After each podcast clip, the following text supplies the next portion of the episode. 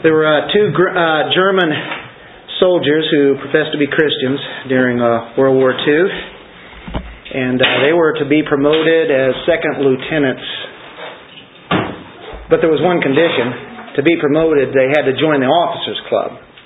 Well, them being Christians, they uh, realized that that would mean dancing. So, and dancing, we all know, leads to immorality. Haha. And so that's what they said, and they said, uh, because of that, no, uh, we, we're not going to take the promotion. Uh, later, they were assigned to uh, death camps, and uh, they didn't really directly participate in killing the Jewish people in the slaughter, but they did know that it was going on. And they remained silent and they didn't say anything. And years later they were asked, did they have any regrets? And they said, no, don't have any regrets at all. Um, for them, it's interesting, not conforming to social pressure and refusing to dance was righteousness. That was their idea of righteousness. You know where this is going, don't you? But when we see them conforming to mass murder and remaining silent and not saying anything. They were participating in evil deeds while Jews burned in ovens and they didn't have a feeling of unrighteousness whatsoever. So when we set our own minds of what external righteousness is, we are all capable of evil. Oh, scary thing uh, self righteousness. There's two kinds of righteousness, and uh, that's what we're dealing with today. Uh, we've seen in Philippians um, so far in this chapter, Paul takes the difference between the marks of a true believer and the ones who are false, even though they recognize uh, some validity to Christianity, even, and, and even say they are believers, but they teach it uh, something that would be different. It's uh, the the false beliefs in this context here is regarding the Judaizers.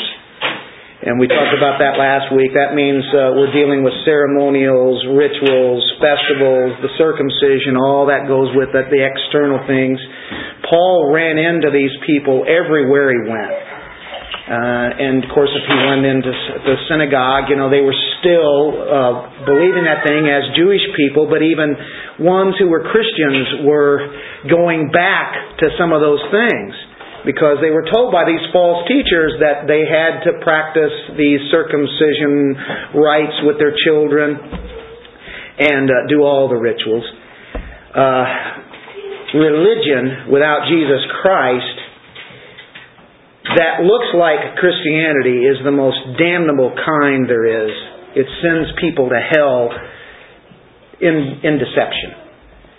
And Paul is very aware of that, and he talks about legalism all throughout his letters. Of course, you pick up the book of Galatians, and you get a great dose of it. And we're even getting it right here, even in Philippians which is a letter of joy. And, and what we based on last week was those first three verses is that we are to have joy in Christ and watch out because there are dogs,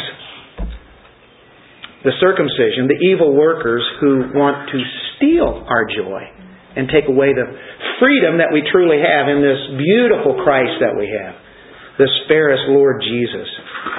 So the idea was to believe in Jesus, take Him, and then add to the work of what He did on the cross the rituals that the Jewish people always had. Sounds right. Hey, we'll take the cross and we'll take what we did before. And you know what that's saying? The cross is not sufficient. We must add something to it. And this is the setting as we uh, look at our text today. This actually is a small autobiography of Paul. He gives us a glimpse of what he was like before he became a Christian. Uh, he really lets us inside of who he was. We see it quite frequently. Paul lets you see who he is, what he's going to become, and in this venture today, as we look at this, what uh, what he was. Kind of uh, amazing that he had let us in on that, isn't it? He had all the credentials. Or religious you could have. I mean, he had everything. If anybody was righteous, it was Saul. His name was Saul before Paul. The problem is he was self-righteous. And he was lost in his sin before he was brought to Christ. He was lost. Now, all of Paul's righteousness that he had was not good enough. We know that. The perfect standard is Jesus Christ Himself. That's the only standard. His whole idea of holiness cannot be met by humankind. And so when Saul was converted to Paul, he finally saw the desperate condition he was in. Before, he didn't know he was in a desperate condition. Matter of fact, it was so hidden. He was in a box that he didn't know he was in a box. He was in prison and he didn't know he was in prison. He was dead and yet he thought he was alive. And so he has something that God has to do to wake him up. He would have never discovered Christ on his own, and nobody does. He knows these Judaizers are in the same condition that he is in. And so he has to protect these Philippians. He's really concerned about them, so he warns them here in chapter 3 oh, the danger of legalistic self righteousness. That self righteousness, it's a stench. It's a stench before a, a, a holy God, before the throne of God. And so we realize that God is never going to accept any kind of righteousness of man. Only, only through the person of Christ. So what we have here is a great exchange right here in this text in uh, 4 through 9. Paul is going to change and what's, what he's going to do is he's going to trade in. He's going to make a great trade. I mean, it's no contest. Uh, it's, it's, it's a no-brainer. But you have to have that brain regenerated to be able to do this. But he traded his righteousness for the righteousness of Christ. And everybody here, that you've trusted in Jesus Christ, that's what's happened. That's a beautiful thing, isn't it? That's why Jesus Christ is beautiful. So this, this text is giving us quite a look at, at Paul. And anybody that believes the way that Paul believes, or Saul believes before uh, Christianity, you know what they are? If they're teaching anything added to the cross of Christ, they're dogs. They are evil workers. Remember that in verse 2 of last week? They are the false circumcision. And uh, so that's what he's touched on, and now we go in to this uh, explanation of how he was that way. He was confident in the flesh. At the end of verse 3, it says uh, that Christians, one of their marks is they don't put their confidence in the flesh. They realize there's nothing there to boast about, there's nothing good in them whatsoever. And uh, that's what we all have to come to. Um, if anyone, though, had the right to boast about credentials, if it be possible at all, it would have been him. There wasn't anybody that really could match him. But the thing is, he'd continued that way. He was on the way to destruction. It was absolute garbage of where he was at, so now we're going to look at the two kinds of righteousness. And there's only one that's saving. There's only two kinds of righteousnesses, and one of them is false and one of them is true. Uh, hey, why don't we get a chance here to uh, to stretch out and uh, stand up for a moment? We've been worshiping here for almost an hour, up and down, up and down, right? But chapter 3, starting at verse 4. Although I myself might have confidence even in the flesh, if anyone else has a mind to put confidence in the flesh, I far more. Circumcised the eighth day of the nation of Israel, of the tribe of Benjamin, a Hebrew of Hebrews, as to the law, a Pharisee, as to zeal, a persecutor of the church, as to the righteousness which is in the law found blameless. But whatever things were gain to me, those things I have counted as loss for the sake of Christ. More than that, I count all things to be loss in view of the surpassing value of knowing Christ Jesus my Lord, for whom I have suffered the loss of all things and count them but rubbish, so that I may gain Christ and may be found in Him not having a righteousness of my own derived from the law, but that which is through faith in Christ, the righteousness which comes from God on the basis of faith. Father, as we look at this text today, give us insight and give us new, fresh meaning to what this passage means to our lives. In Jesus' name, amen. Well, we've probably all read this text many, many times as, uh, as being Christians. That every time you look at a text, it should speak fresh each time as we invite the Holy Spirit to come in and teach us, right? We have the Word of God and the Spirit of God. What else do we need? Isn't that great? Well, confidence in the flesh, that's what Paul, Saul was into. After mentioning that a Christian is not to have confidence in the flesh, he talks about what he was before that he had confidence in the flesh, and if it was possible, really, I mean, really, to him it wasn't just possible. He was. He was absolutely confident. He was uh, he was qualified for the kingdom of God, and we just see his credentials written here. He was above all. I mean, as far as the outward standard goes, there's definitely nobody above him, as far as he's concerned. It's presented as a, a business transaction. As we uh, look at it this morning, we'll see the profit column and we'll see the loss column. And uh, we'll see as we get to the end of that, uh, those good looking profits that uh, Paul had uh, are worth nothing. As he discovered that, he found good news, though.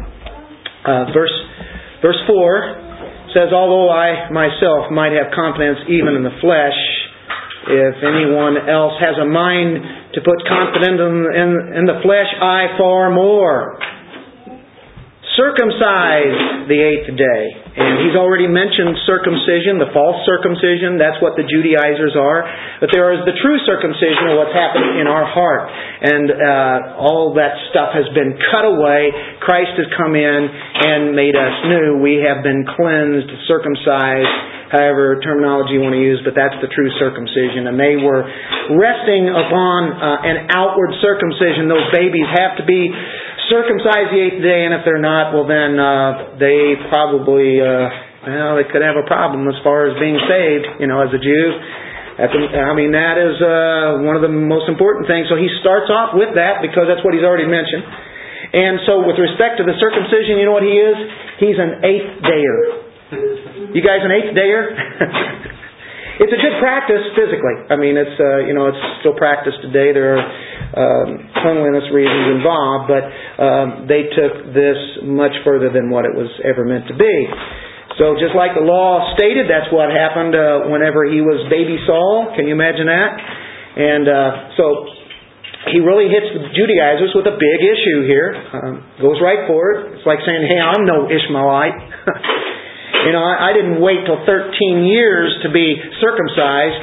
I was done right from the very outset. Ah, kind of reminds you of baptism, doesn't it? You have baby baptism, or you have somebody who's 13 years old. Still doesn't matter if they're if they're not believers. If they're not trusting in Jesus Christ, they're they're outside. But um, here we go. We we see uh, he brings up the infancy part, and he's also saying, I wasn't a proselyte. It wasn't that I came in much later and, and uh, then I was taken into Judaism. No, he's a true blooded Jew. That's what he starts with. Now, there's a lot of true blooded Jews, so that doesn't really separate him too much from these guys, but he starts off with that. Uh, all other boys, Jewish boys, were circumcised and he had the purity of, of the Jewish pedigree right from the very outset, and he, he goes with that. Uh, just a quick reminder, we can turn back to Genesis 17 if we like, and just look at where this started.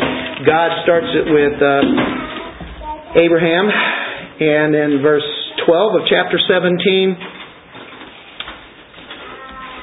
and every male among you who is eight days old shall be circumcised throughout your generations. A servant who is born in the house or is bought with money from any foreigner who is not of your descendants. A servant is born in the house. Anyway, uh, there he's, he's talking about circumcision. You go into the law, uh, you can go into Genesis 21 also, but you go to Leviticus. We're not going to go through all those, but 21 4 says, Then Abraham circumcised his son Isaac when he was eight days old, as God had commanded him. So Abraham was circumcised, and all those male adults, And then, of course, babies had come along eighth day, so even his own son, Isaac, was circumcised. And it continued all the way on through, and of course it still happens today. Now we go to the New Testament and we see um, Paul writing in Romans, for instance, in chapter 2, verse 29, and he uh, gives us what the meaning of circumcision is. For he is not a Jew who is one outwardly, nor is circumcision that which is outward in the flesh. But he is a Jew who is one inwardly, and circumcision is that which is of the heart by the Spirit, not by the letter. And his praise is not from men, but from God. So there we have uh, Paul saying it's an inward spiritual thing. We can go to chapter 4, verse 12. Paul been using Abraham there, and he says in verse 12, and the father of circumcision, the one who started it all. Those who not only are of the circumcision, but who also follow in the steps of the faith of our father Abraham, which he had while uncircumcised. Abraham, he's making a point right there that Abraham had faith even before he had circumcision. Do we get the idea? He was a believer before it even happened. It wasn't because he was circumcised and then God said, "Oh, he uh, he obeyed the commandment. Now I'm going to make him a believer." Uh, um, Paul says, "See, he was he was trusting God even before that. He just showed that here's an act of obedience that believers do, and so he's circumcised." So. Uh, I don't care whether you're talking about Jewish symbols and Jewish sacraments and Jewish ordinances uh, ceremonies, whether you're talking about Roman Catholic ones, or the rituals and the rites, and whether you're talking about Protestant baptism or Protestant sacraments, whether you're even practicing uh, the, the, the Lord's table or some other ritual, or the, the prayer beads, the formula prayers, the ceremonial rites and rituals do not bring salvation, do they? We know that. It's made clear, it's brought all the way through the New Testament, shows what the new covenant is. Um, but Paul said, and he knows that, he writes that later. He wrote Romans, right? but he shows here that that ritual of circumcision, he did it. Big deal. Yeah, that's what he did. Uh, what's the next one here in Philippians? It's dealing with the nation of Israel. Okay, well, he's circumcised and he was of uh, Israel. Nation of Israel, with all the uh, advantages, benefits that they have circumcised eighth day of the nation of Israel. Paul's saying, hey, I'm pure. In terms of my heritage that comes from the Jewish people, as far as my parents, uh, I was a descent that came from God's chosen people. And that is right. We look at Romans 9, and as he supports the fact that uh, he's, uh, he definitely is concerned about Israel and and what is God going to do with the Israelites? And he says in Romans 9, verse 3, For I could wish that I myself were accursed, separated from Christ for the sake of my brethren, my kinsmen, according to the flesh, who are Israelites, to whom belongs the adoption as sons and the glory and the covenants and the giving of the law and the temple service and the promise. They had all those. Those were definitely spiritual advantages at that time. Whose are the fathers and from whom is the Christ according to the flesh? who is over all, God bless forever. Amen.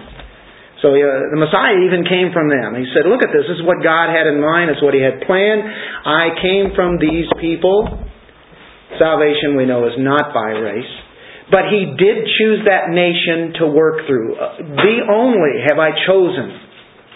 Um, he says, I think in Amos 3 2.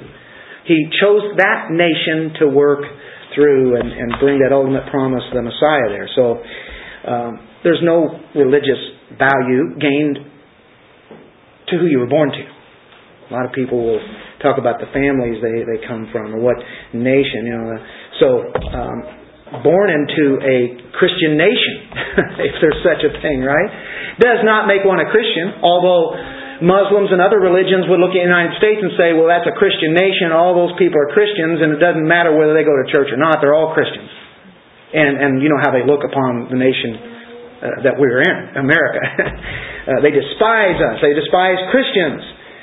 Um, so we're not that because of our parents, because of the nation that we're born in, because of the household we're born in.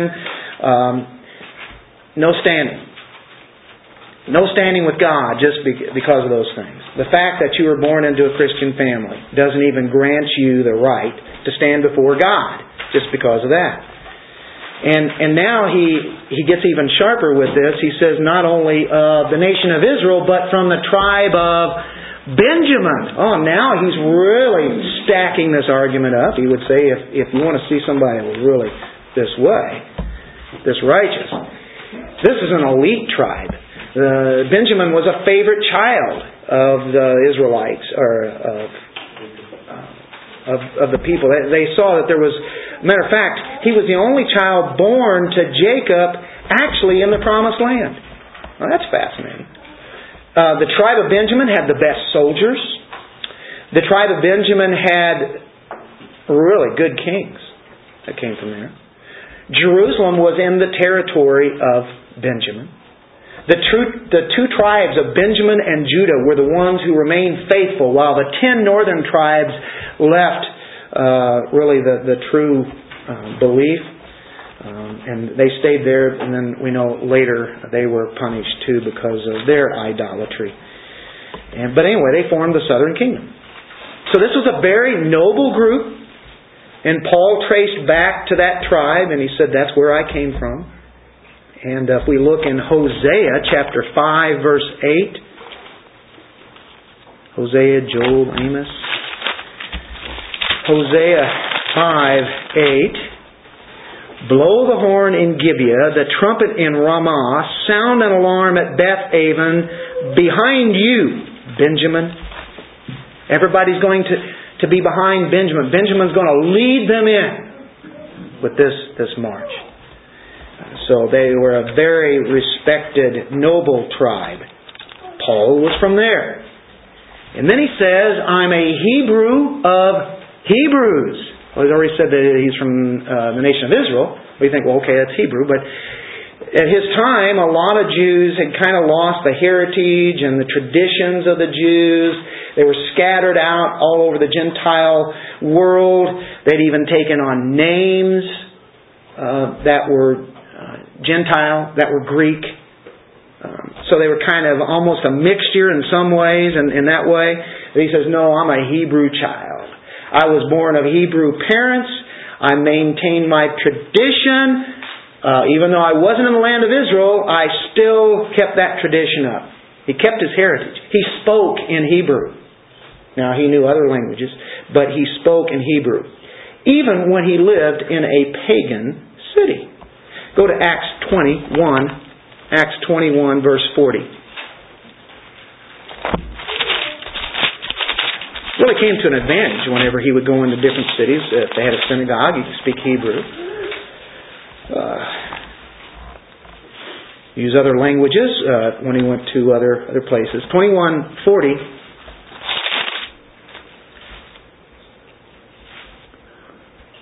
Verse 39, Paul said, there's a mob here. Paul said, I'm a Jew of Tarsus in Cilicia, a citizen of no insignificant city, and I beg you, allow me to speak to the people. And when given him permission, Paul, standing in the stairs, motioned to the people with his hand, and when there was a great hush, he spoke to them in the Hebrew dialect, saying, So he spoke in Hebrew, and they would understand him. They'd see where he's coming from. We go to chapter 22, verse 3. I am a Jew, born in Tarsus of Cilicia, but brought up in this city, educated under Gamaliel, strictly according to the law of our fathers, being zealous for God, just as you all are today. As he goes on to say, I persecuted the way, and that's another one of his credentials that he'll use in a moment here. Um, chapter 26, verse 4 and 5. So then all Jews know my manner of life from my youth up. Everybody knows from my youth up what I was like. I, am an open book here. Which from the beginning was spent among my own nation and at Jerusalem. So we know he came from a different land, a different city, but he also spent time in Jerusalem where he's educated. Since they have known about me for a long time, if they're willing to testify that I lived as a Pharisee according to the strictest sect of our religion. He says, everybody knows this up front. Everybody knew about this Saul. They knew he was a Hebrew of Hebrew. He spoke Hebrew. Uh, he's a Pharisee, right?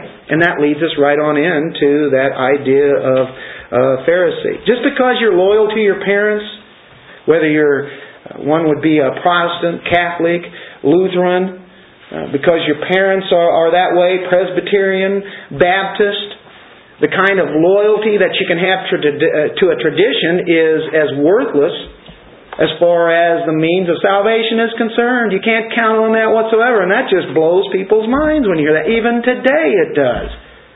Well, I'm this. You know, Are you a Christian? Uh, well, uh, I'm this. I'm, I'm this with it. You know, I go to this church. Are you a Christian? Well, yeah, yeah. Well, you are. Well, what do you believe? I believe what my church believes. What do they believe? I believe what my pastor believes. What does he believe? It's what my church believes. Tradition, language, he even had that. Man, I'll tell you, he looked good. But he builds on it even more, and he says a Pharisee, right? He's a Pharisee. Now, when you said that at that time, even though Jesus knew full well that was hypocrisy, at that time, that was a very commendable position to have. There were only about 6,000 during the time of Christ, I think, Pharisees out of all the people there. You couldn't get any higher than being a Pharisee. I mean, that's it. You know, sometimes you'll say, I want the best. I, I want to talk to the very one in the highest office. If you're a Pharisee, as far as religion and the law is concerned, that's it. Um, we take them as hypocrites because of the way that Jesus uh, approached them. But at one time, they actually started out in a good way. They were fundamental separatists. And, and that's kind of in a good way. They affirmed the Word of God. And that was all the Old Testament. Now we know the Sadducees came along and they only wanted to believe in the first five books. But these guys believed the whole thing. They guarded it. They studied it. They proclaimed it. And so they had the truth. They wanted to make sure it was known. But of course, as like anything else starts, whether it be a, a church, a denomination, seminaries, colleges, what happens? They start up here with all the right intentions, but what can happen? They degenerate, right? They degenerate just like uh, all the creation is and mankind is. Degeneration. They made their own laws from the law, and uh, Paul not only was one of these Pharisees who abided by all that, but his father did too, and probably his grandfather, a Hebrew of Hebrews. And who knows how far that could go back, but it was definitely quite the line that he came from he was as religious as one could be. Uh, turn back to your Acts 22 3. I am a Jew born in Tarsus of Cilicia, but brought up in this city, educated under Gamaliel, might have been considered to be the teacher of all teachers there in Jerusalem at a, a seminary. um, uh, a teaching institution. I mean, that was to get to the highest highest degree. It, it can be a good thing to learn these things. I'm not knocking that, but we're just saying, hey, this is where he came from. He knew his stuff strictly according to the law of our fathers, being zealous for God, just as you all are today. Uh, we saw that. We we saw in 26 verse 4 and 5. Uh, what did he say there? Um, So then all Jews know my manner of life from my youth up, which from the beginning was spent among my own nation and at Jerusalem. There's his education. Okay, he, he had this. Since they have known about me for a long time, if they're willing to testify that I lived as a Pharisee according to the strictest sect of our religion. I lived as a Pharisee. I was a Pharisee. That's what I was. So he was very, very uh, traditional in that sense. Um, Galatians 1:14.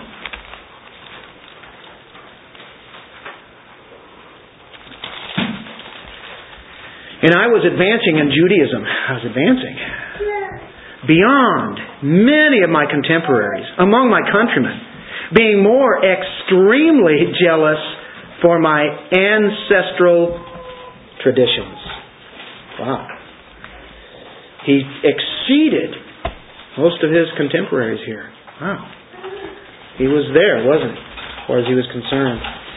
And then he says uh, another credential is as to zeal, as to this religious zeal. He was so zealous as a Jew. He was responsible for persecuting Christians, and that was a good thing. He wanted people to know that's what he did. He felt really good about it. As far as he is concerned, that was God's plan for him to do that. He wanted to destroy Christianity. Think about this. If there was any person in Judaism at that time that wanted to destroy Christianity, it was him. There are many others, but he's at the top. He is wanting to go out and find out who these Christians are and get rid of them, whatever it takes. And he went from house to house, we know that. He knew, he knew full well what Christianity was about. It's not that Paul was stupid, or Saul, about Christianity. He knew what it was about. He knew about the death, burial, resurrection that they preached. He knew about that. I mean, did he really, had he seen the resurrection? No.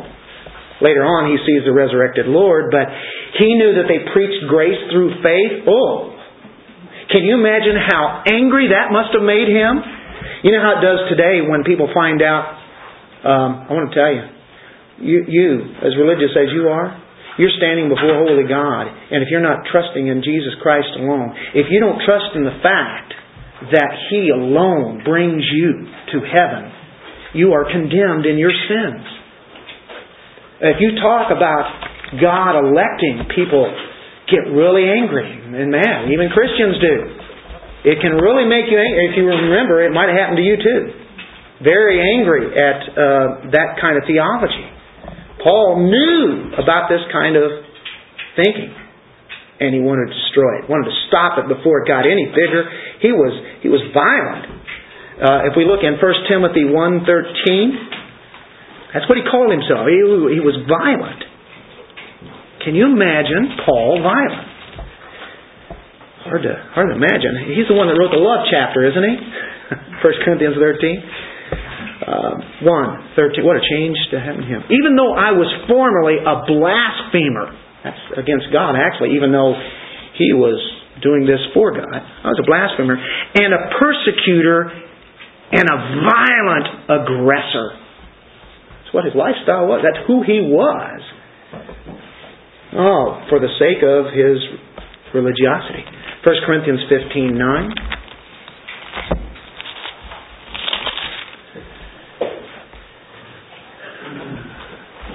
For I am the least of the apostles and not fit to be called an apostle because I persecuted the church of God. He loved Judaism so much that he hated anything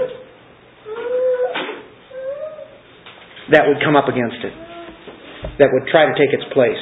Listen, he was a monotheist. Are you guys monotheists? Yeah. You believe in one God. Mono, one, theist, God, the one God. The Lord our God is one God. Deuteronomy, right? The Shema. We also say we believe in one God. But we also believe in a triune God as presented in the New Testament, but not only in the New Testament, we find the triune God in the Old Testament. Actually, after the fact of the matter, we can look back at him, we can find him in Genesis chapter 1 and right on through all of Scripture maybe not so clear there to people, but uh, when you become a Christian, you can realize uh, we're the only one that really has the true Trinity, right? Uh, the Jews don't like the idea of there being three gods, and that's probably what Paul thought we were about too, right? As to works, he was blameless. I mean, nobody could get him on anything. He had a clean slate outwardly. There wasn't anything anybody could hang on him. You know, kind of funny if you're a politician in America today you can have a pretty clean slate, but they're going to find the, the uh, who you're running against is going to find something up against you. They might even dig out in the past, and they might even bring some truths out, or maybe they'll just make them up. But the thing is, they'll find something and they will bring it up and make it look really bad, right? But I don't think you could do this with Paul. You'd have to be making it up. Outwardly, he lived spotlessly. He lived by God's law, and nobody could find anything on him. And you remember the rich young ruler? Uh, this kind of sums up. Go, go to Matthew 19. Let's let's uh, briefly read this text. We've probably heard it many times, but let's be reminded of it here. Starting in verse 16. Uh, this is a summation of what we just read in verses 3 through 6. Someone came to him and said, Teacher, what good thing shall I do that I may obtain eternal life? Makes you wonder here. You know, we know this story. Wouldn't it have been interesting if, if um, Saul, before he was Paul, uh, would have been in Jerusalem at the time when Jesus was walking around? Wouldn't it have been interesting had he talked to him at that time? We know he does talk to him later. Jesus talks to him, uh, you know, after uh, Jesus had arose. But uh, that would have been interesting. He could have almost been like a rich young ruler in this sense. Uh, and he said to him, Why are you asking me about what is good? There's only one who is good. But if you wish to enter into life, keep the commandments. Then he said, Which ones? Jesus said, You should not commit murder, you should not commit adultery, you should not steal, you should not bear false witness, honor your father and mother, and you shall love your neighbor as yourself. You know, you know you, you know. And the young man said to him, All these things I've kept. Well, apparently he wasn't around when Jesus preached the Sermon on the Mount. And if he had ever heard the sermon, he just didn't get it.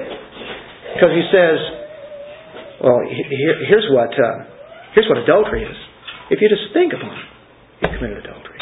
Now, Jesus defined what they thought they believed. And he set them all out and laid them out on the floor.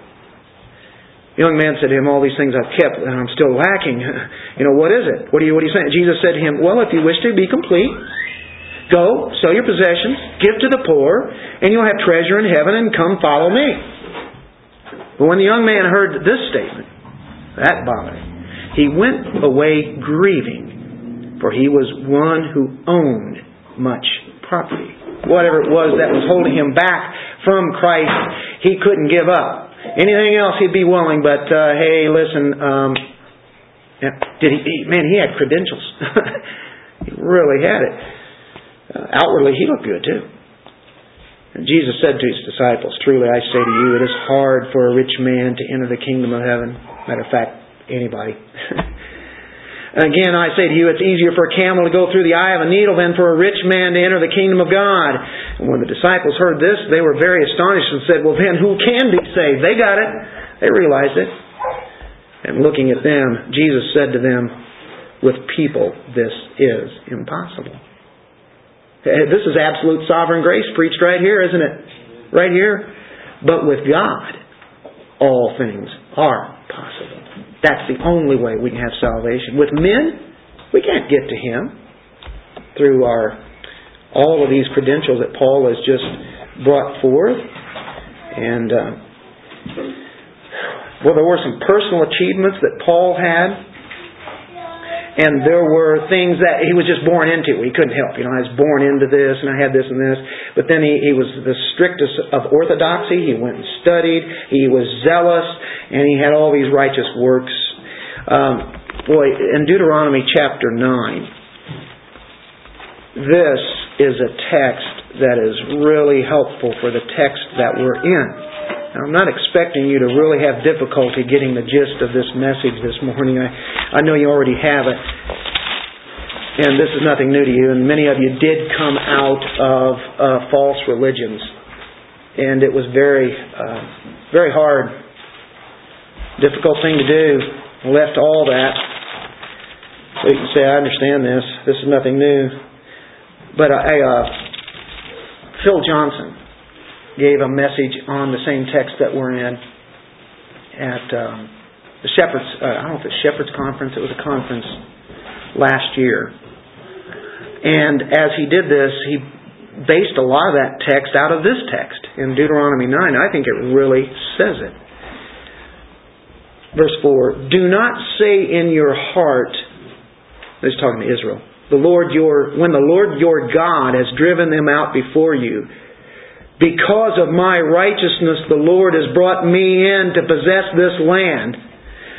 But it is because of the wickedness of these nations that the Lord is dispossessing them before you. It is not for your righteousness or for the uprightness of your heart that you are going to possess their land, but it is because of the wickedness of these nations that the Lord your God is driving them out before you in order to confirm the oath which the Lord swore to your fathers, to Abraham, Isaac, and Jacob. Know then, it is not because of your righteousness that the Lord your God is giving you this good land to possess, for you are a stubborn people. Does that ever say it? I mean, that sums up just what Paul has written here in our Philippian text. Know then, it is not because of your righteousness that the Lord your God is giving you all this. It's not because of your righteousness that God is choosing you. It's not because of your great intellect that you can make a decision for Christ to follow Christ on your own. It's not because of that that He chose you.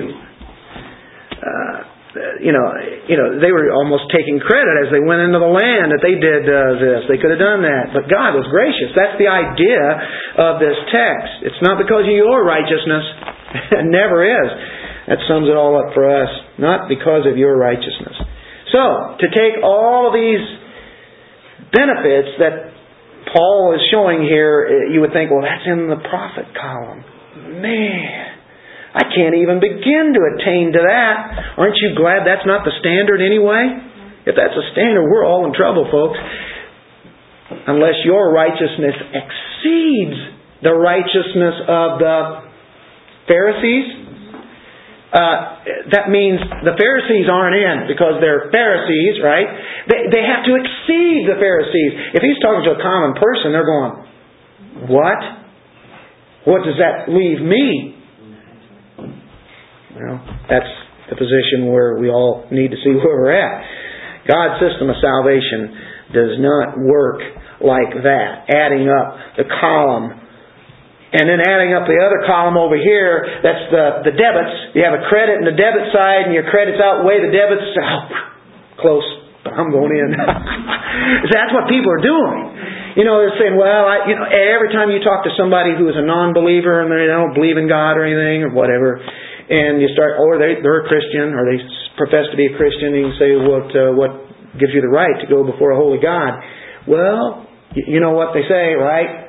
I've been pretty good, right? Pretty good. Based on what? Well, I've done this and this and this and this. I know I've done these things, but somehow they get it to where they have more on the profit side. Well, that's the standard. Well, their standard is themselves or somebody else, it's easy to compare to your neighbor. You know, that guy over there, man, he's lost. uh, listen, until God's grace is given to us, when when we're regenerated, we didn't get it either.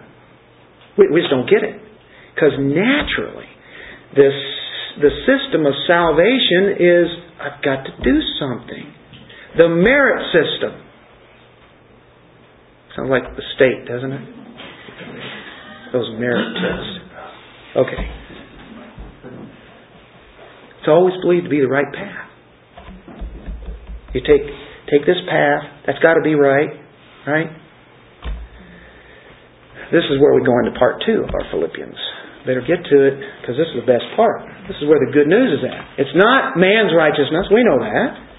Everything we're saying here this morning is old hacks. I've heard this a thousand times. Dennis, can't you say something new? No. this is where we're at, right? But it's a great reminder because sometimes we can look at people and say, yeah, but that guy is, he really looks good. The best part of the whole message right here is starting at verse 7. Chapter 3, verse 7. But whatever things were gained to me, those things I have counted as loss for the sake of Christ. We sang it this morning. Oh, I hear that song. Uh, what is it? When, when you're looking at the cross, my richest gain I count but loss and pour contempt on all my pride. Right? Forbid it, Lord, that I should boast, save in the death of Christ my God. The hymn writer there that Isaac Watts, right? Good theology. He was. Very good theology. Isaac Watts. Great hymn writer of the past. And he got it. He knew what Paul was talking about in Philippians there. Paul contrasts two kinds of righteousness and he goes into what true righteousness is. One is very fatal and it's eternal hell. That's what we've just looked at. Distinction between the two ideas of righteousness is so fundamental, it's so important that if you uh, don't grasp this point, you're going to hell. It has to be understood. The whole idea of what the gospel is bringing forth, and it's found right here, just in these verses. You could just take verse 9. It's there. The gospel is all throughout Scripture. It is the, the Scripture. It is God. Paul calls the one thing that he was in, though, was called the uh, righteousness of, of the law. The righteousness of the law, and, and uh, so he he followed it. He really thought he he was okay, but they're different as night and day. They're not even close, but they look so close to the natural eye. One is totally flawed. The righteousness that is the product of our works or the perfect righteousness, which is a product of what Christ has done. Gain, it's an accounting term, but whatever things were gain to me, you know, this is a whole business transaction that's going on. And so he uses a, a, a term here in the language to mean profit, gain, accounting. Uh, and those things I have counted as loss. The gains that I had, those that profits, those profits are loss Zippo! They have nothing to do with my standing before God. Loss is a term meaning business loss here. Really easy. All gains that he had on the list. Absolutely. You know, he's not even going to hang on to one of them. I mean, zero. When Paul put together his ledger, and he had that, and I mean everything on that profit side is looking good, and it's like, as he, in a sense, let's say if he would take that before the court in his defense and he has the book there and the prosecutor says, no, I'm going to put that ledger that you just used against you. He saw that his gains were nothing. He had nothing to offer. And that's exactly where God wants people, isn't it? Blessed are the poor in spirit. I am bankrupt before God. I can't bring Him anything. Yeah, that's where He wants. It's the Spirit of God that gives us that kind of attitude. So, we have an exchange. He was willing to give everything, wasn't he? It's all loss. I'll take this over here. He was willing to give everything for the treasure. That was the treasure like the pearl Look at Matthew 13, 44 and 45. Matthew 13, 44 and 45. Matthew 13 is dealing with parables, dealing with the kingdom of God. And uh, he says some things there that really sound not normal. a lot of people get mad at a lot of those parables that he would preach. And verse 44 The kingdom of heaven is like a treasure hidden in the field, which a man found and hit again. And from joy over it, he goes and sells all that he has and buys that field. He sees that. He's willing to give up whatever it takes to get what he saw and knew to be beautiful to be the absolute best thing that he could have, he's willing to give up everything else to get what that is. That's this is the person of Christ. This is the King of Heaven. I mean, this is glory. I mean, he discovers this and he says, "That's it." We have that beautiful Christ, don't we? How about the pearl? That was dealing with a treasure. Here's the pearl. Again, the kingdom of heaven is like a merchant seeking fine pearls. And upon finding one pearl of great value, he went and sold all that he had and bought it. That's being convicted in the fact of, I'm going to get the best and I'm going to give everything I have. Everything I have to get that. Say, boy, that's a gamble, isn't it? no, when you know that that is it. Whenever He regenerates us, He's irresistible. He comes in, and we now see that I wouldn't want any of that other stuff that was so dear to me. The person of Jesus Christ is it.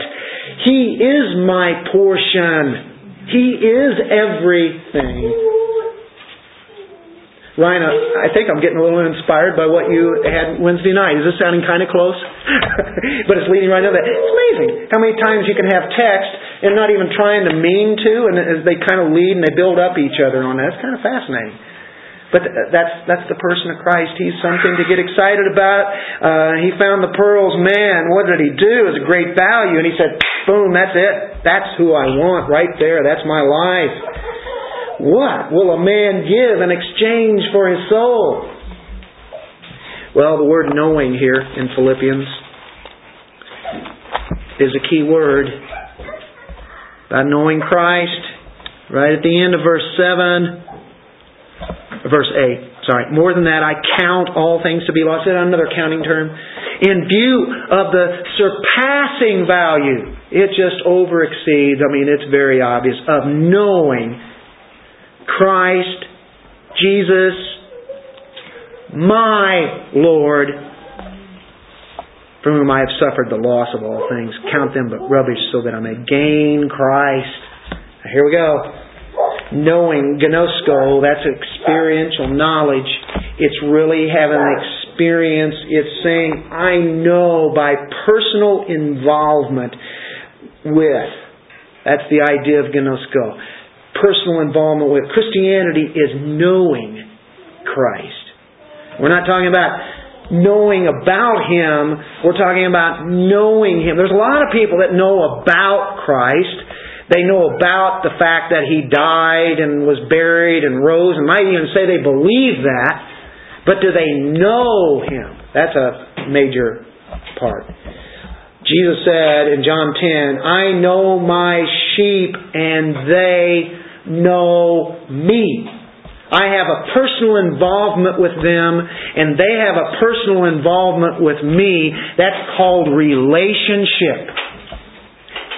That is the difference between Christianity and all other religions that all the worlds offer. A vast difference. Do you know of any other religion that has a relationship with their God personally? Can you actually say, I know God? You know what? I know the Creator. I know the Sustainer. I know the justifying God. I know Him personally. Uh, if you're Muslim, you don't know your Allah. You don't know your God because He is not a personal God. And that's what they will tell you. He does not become personal to them, nor does Hinduism, Buddhism, or anything else for that matter. There is no personal relationship. Ephesians 1, oh, oh I know. John 17. This is eternal life, that they may know thee. There's Christianity at its heart.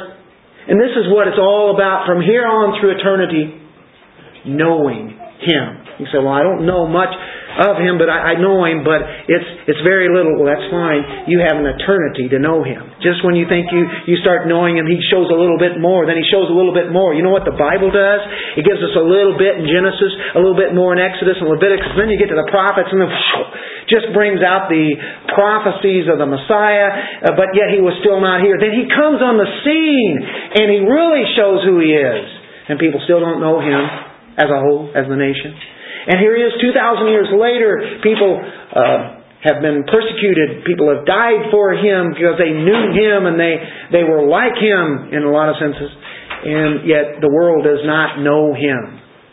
But we know him. We know who he is. We have a relationship with him. Ephesians 1.17, Paul prays that we might have the spirit of wisdom and revelation in the knowledge of Him, even more and more knowledge. You get into eternity and say, okay, I know everything there is to know about Christ. There's more to come. There's more. There's more. It gets better. It gets better. It keeps getting better. I can't take it anymore. There's better. I can't take it anymore.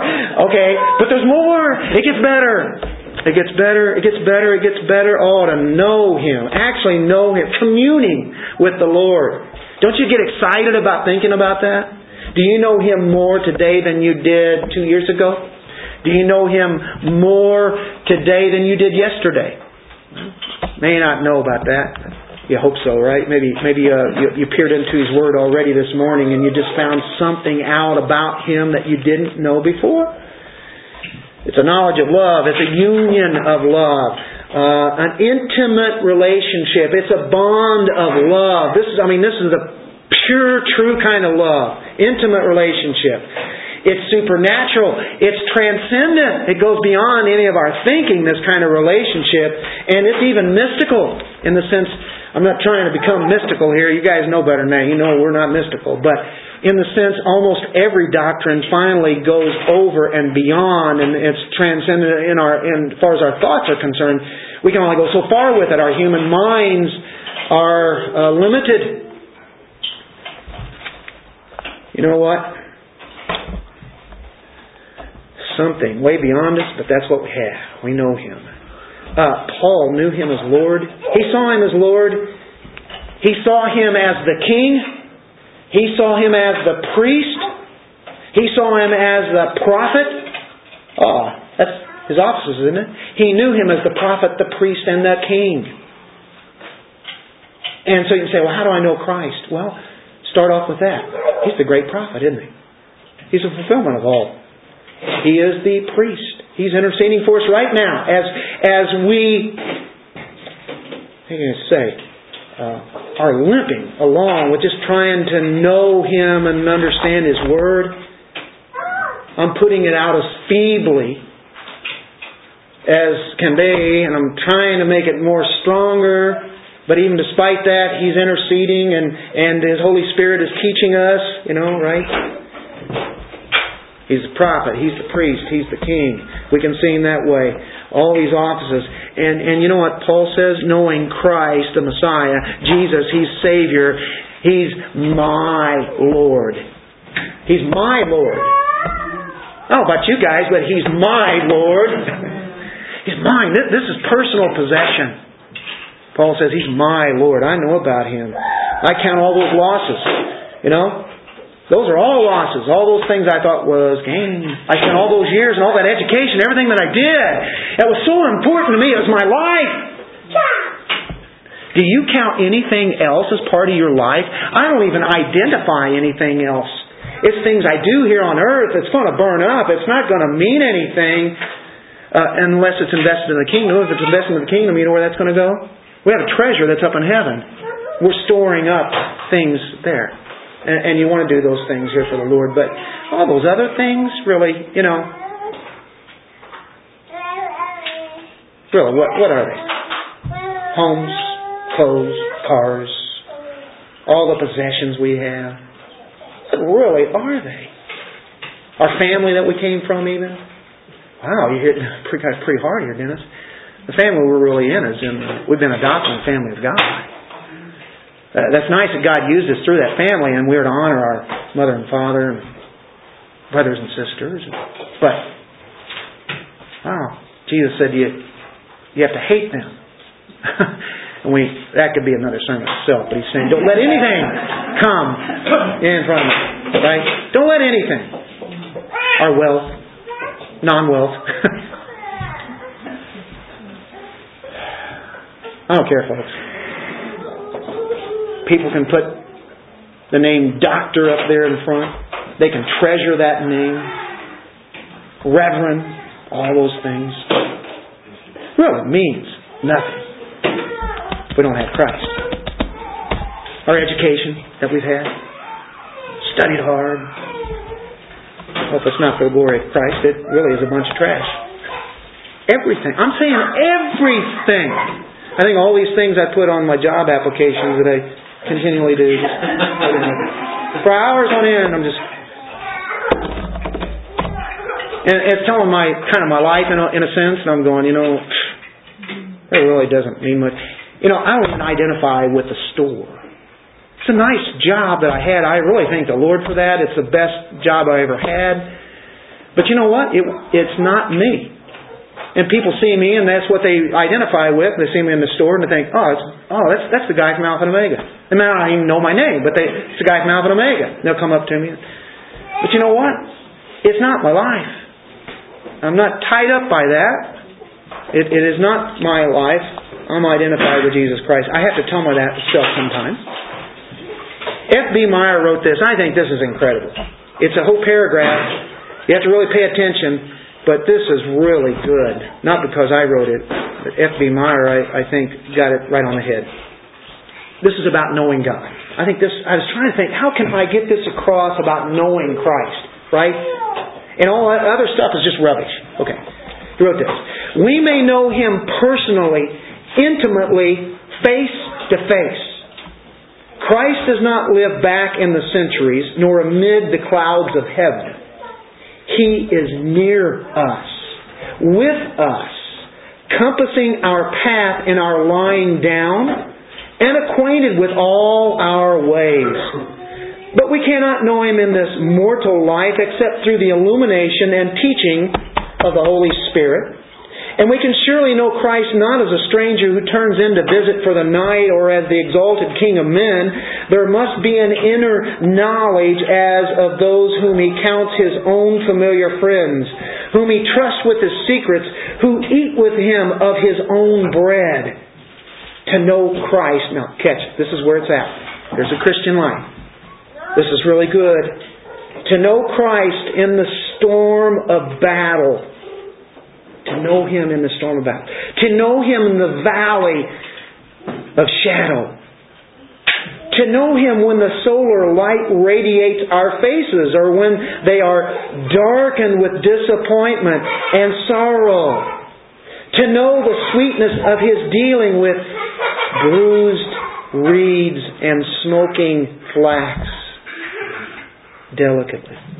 To know the tenderness of His sympathy and the strength of his right hand.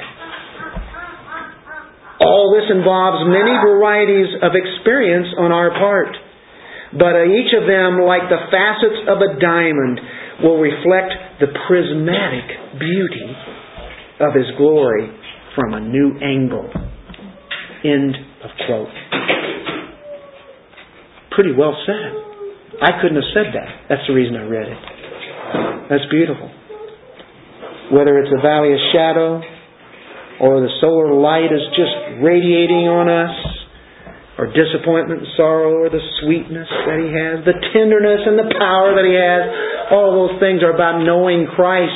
As you read the Word and then you live the Christian life, then you bank upon the Word that you know, that the Holy Spirit comes and illuminates to you that you've just learned or put into your life, and then you go through something in your life, you're now able to use that, and you say, This is a sovereign God.